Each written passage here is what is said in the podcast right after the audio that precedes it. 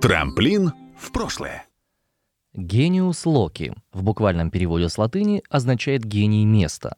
Дух-покровитель того или иного конкретного места, деревни, горы или отдельного дерева. В переносном значении часто употребляется, чтобы определить знаменитого уроженца того или иного города, который как бы прославляет своей деятельностью родной край. Интересно, что выражение «гениус локи» чаще всего применялось именно к пейзажу. И вот о таких гениях места, которые именно живописью прославили наш степной край, мы сегодня и поговорим. Это подкаст «Трамплин в прошлое». И вот три истории о художниках. Меня зовут Иван Притуляк, нас можно услышать на всех крупных подкастовых платформах, и сегодня вы узнаете о безумном гении Омска, о художнике, который рисовал на стене казармы обнаженную женщину, а потом нарисовал первый полный и цельный портрет степной Сибири, и о самом левом художнике азиатской России. Начнем.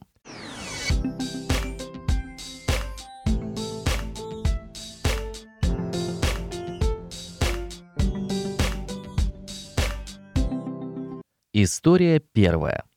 Врубель. Уютный сквер, расположенный на левом берегу Ами у ее устья, напротив дома художников, носит имя великого русского художника Михаила Александровича Врубеля. Родился он 5 марта 1856 года в семье офицера Омского гарнизона. Отец будущего художника Александр Михайлович был образованным человеком, и его радовала склонность сына к занятию искусством. Мать, Анна Григорьевна, была урожденной Басаргиной и состояла в родстве с декабристом Басаргиным. Умерла, когда мальчику исполнилось всего три года. Мачеха была пианисткой и, как и отец, всячески поддерживала у приемного сына стремление к прекрасному. В общем, с детства Михаил Врубель рос в атмосфере благоприятной для развития природного дарования. В Омске глава семьи со своей женой Анной оказался по долгу службы. Правда, достоверной информации о том, где именно жили в Рубеле, увы, нет. Краевед Андрей Полошенков считает, что их дом находился на пересечении современных улиц Маркса и Чкалова. Еще одна версия говорит о том, что в Рубеле проживали недалеко от Воскресенской церкви на территории Омской крепости. Кстати, именно в этой церкви, которую восстановили к юбилею города, и крестили будущего художника. О его рождении остались сведения и в метрической книге, которая хранится хранится в историческом архиве Омской области. У самого же маленького Михаила о городе его рождения воспоминания были самыми смутными. Ограничивались они тем, как больная мать в детстве вырезала для него и его сестер человечков, лошадей и фантастические фигуры. Анна Григорьевна умерла в возрасте 25 лет от воспаления легких и оставила мужа с четырьмя детьми на руках. Далее цитата. Отец Врубеля вместе с детьми переезжает в Астрахань, и в родной город будущий художник больше никогда не возвращался. Но сюда приезжали его родственники. Конец цитаты, принадлежащий Софье Давыденко, заведующей отделом литературы по искусству библиотеки имени Пушкина. Приезжал в 1891 году в Омск его дядя Владимир Басаргин, сопровождавший тогда цесаревича Николая Александровича Романова. На гастролях в Омске была и сводная сестра Врубеля Елизавета Александровна, певица Московской русской частной оперы, и в письмах художника к сестре также встречаются упоминания о нашем городе.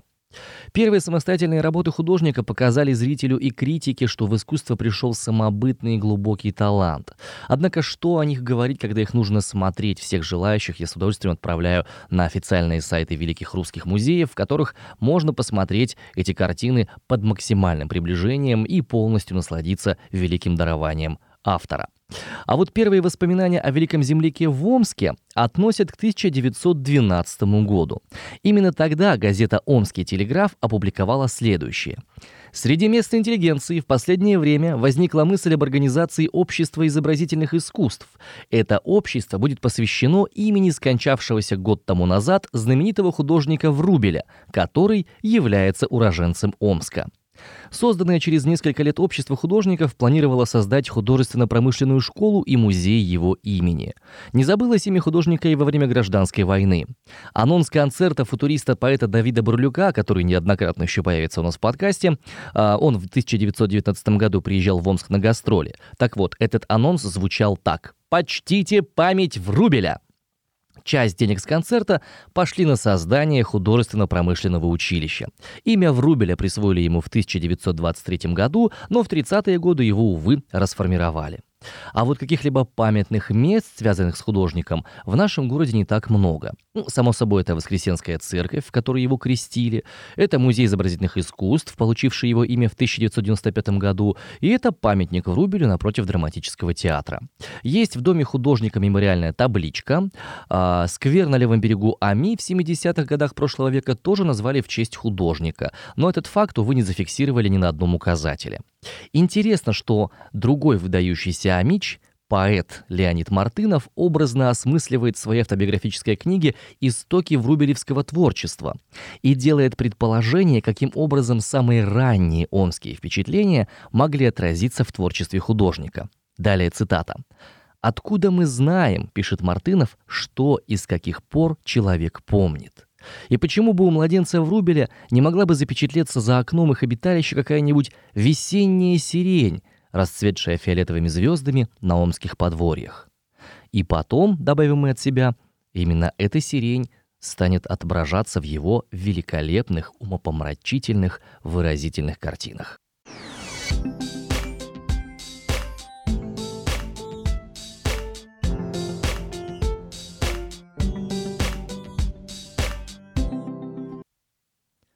История вторая. Белов. На выставке в Омском метропереходе в арт-пространстве проекта М одно время находился весьма симпатичный экспонат. Голова Давида, украшенная роскошными, почти не спадающими на плечи усами. В таком виде современные художники решили отдать должное памяти художнику прошлого, который сам был родом из деревни Верхние Усы Пермской губернии и в шутку или всерьез, но за растительностью на своем лице следил как современный завсегдатый барбершопов. Как догадались уже некоторые, речь пойдет о Кондратии Петровиче Белове. Детство его прошло в селе Пачи на берегу Тами. Рисовать начал он с 7 лет, отец-крестьянин подрабатывал тем, что клал фигурные печи с орнаментом, так вот он жестко пресекал пустое и вредное времяпрепровождение. Белова отдали прислужникам и работникам к местному священнику, который обратил внимание на баритоны музыкальные данные его и предложил отцу готовить его сынов и подиаконы а отец решил женить его на племяннице местной купчихи. В 17 лет с благословения матери он убежал от женитьбы в Томск. Завербовался на стройку Мурманской железной дороги. На строительстве познал лишения, пережил множество приключений и бедствий. Чудом спасался от самосуда толпы, от грабителей, от тифа. В итоге он возвращается в Сибирь. В мае 1919 года Колчаковская мобилизация. Служил он в Омске, в 43-м строевом полку, муштра, казарменный режим, участвовал в неудачном походе против алтайских партизан и после перешел в Красную армию. Служил в Иркутске в 48-м стрелковом полку. Солдатам Белов рисует химическим карандашом на стене казармы обнаженную женщину – После чего его направляют в художественную студию полка, которой руководил Георгий Мануйлов. Руководитель студии, когда-то волосной писарь в Паче, сразу же оценил художественные данные Белова и взял его к себе на месячные курсы.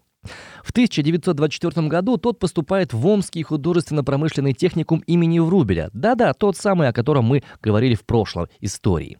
В техникум его приняли условно и без стипендий, поскольку здесь для поступления требовалось 7 классов школы, а у него были только 3 класса и коридор церковно-приходской.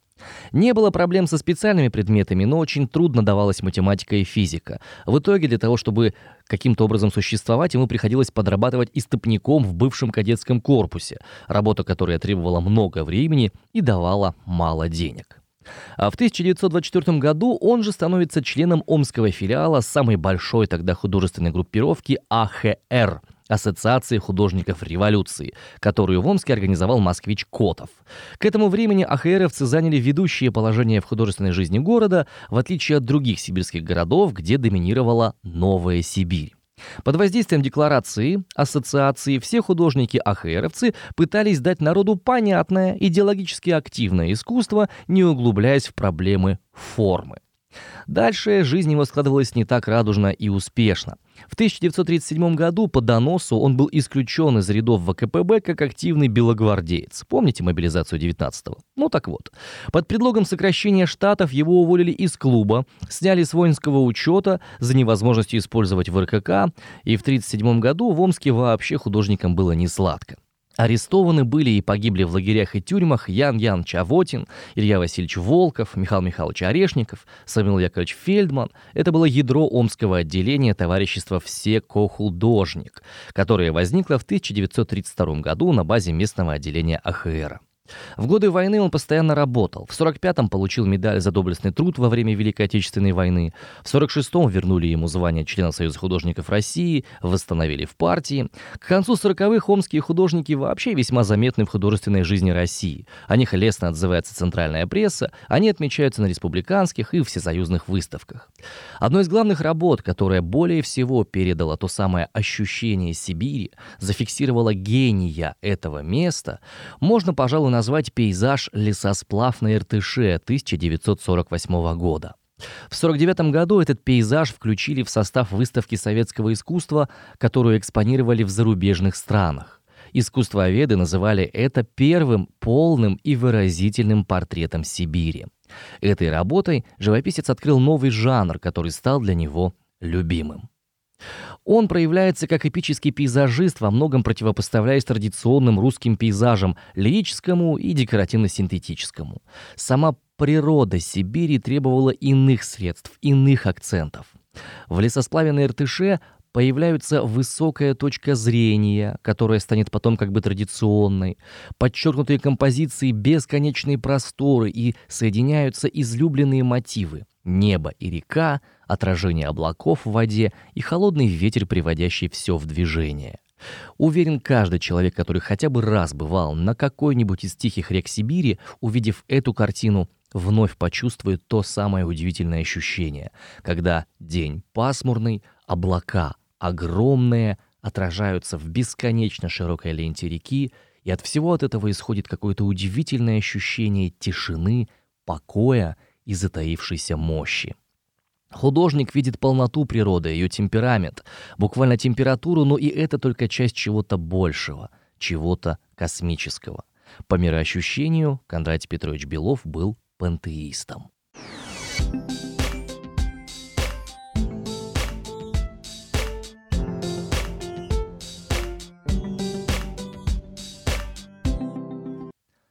История третья. Уфимцев.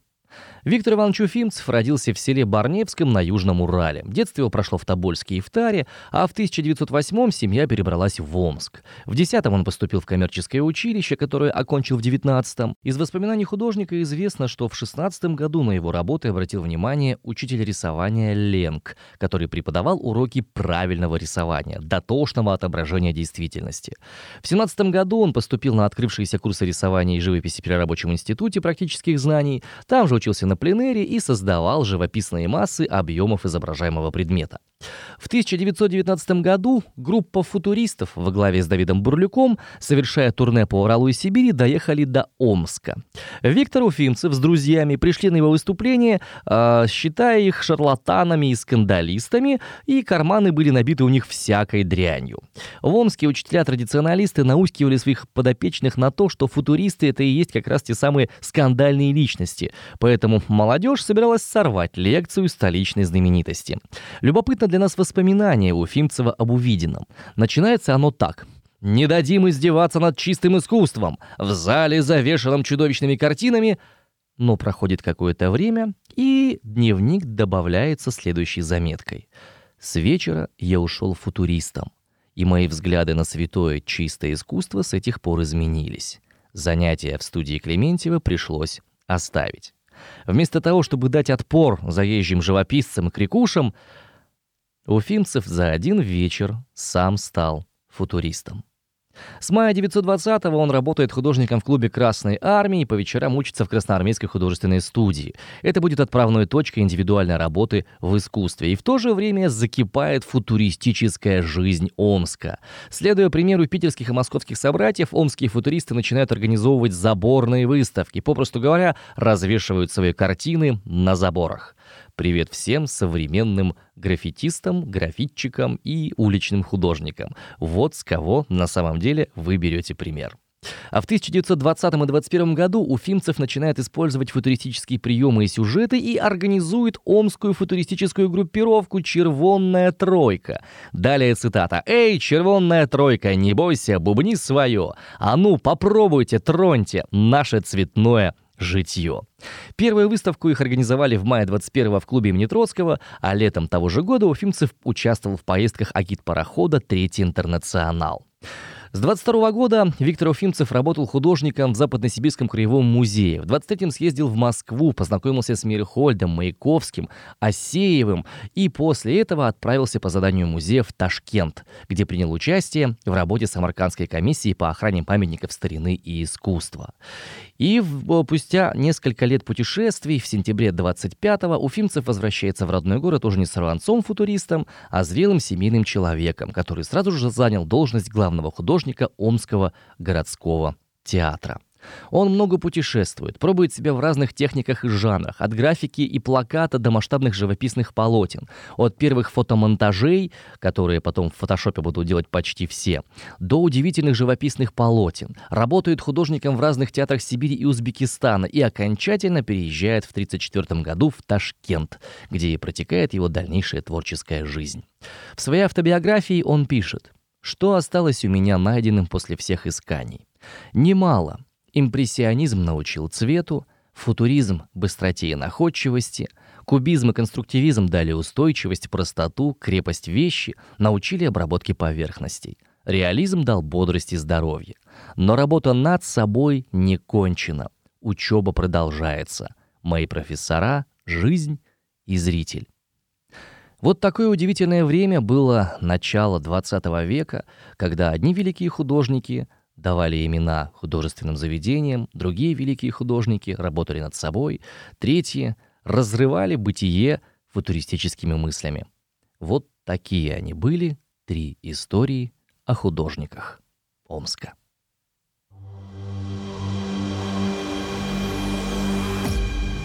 Продукция «Трамплин Медиа».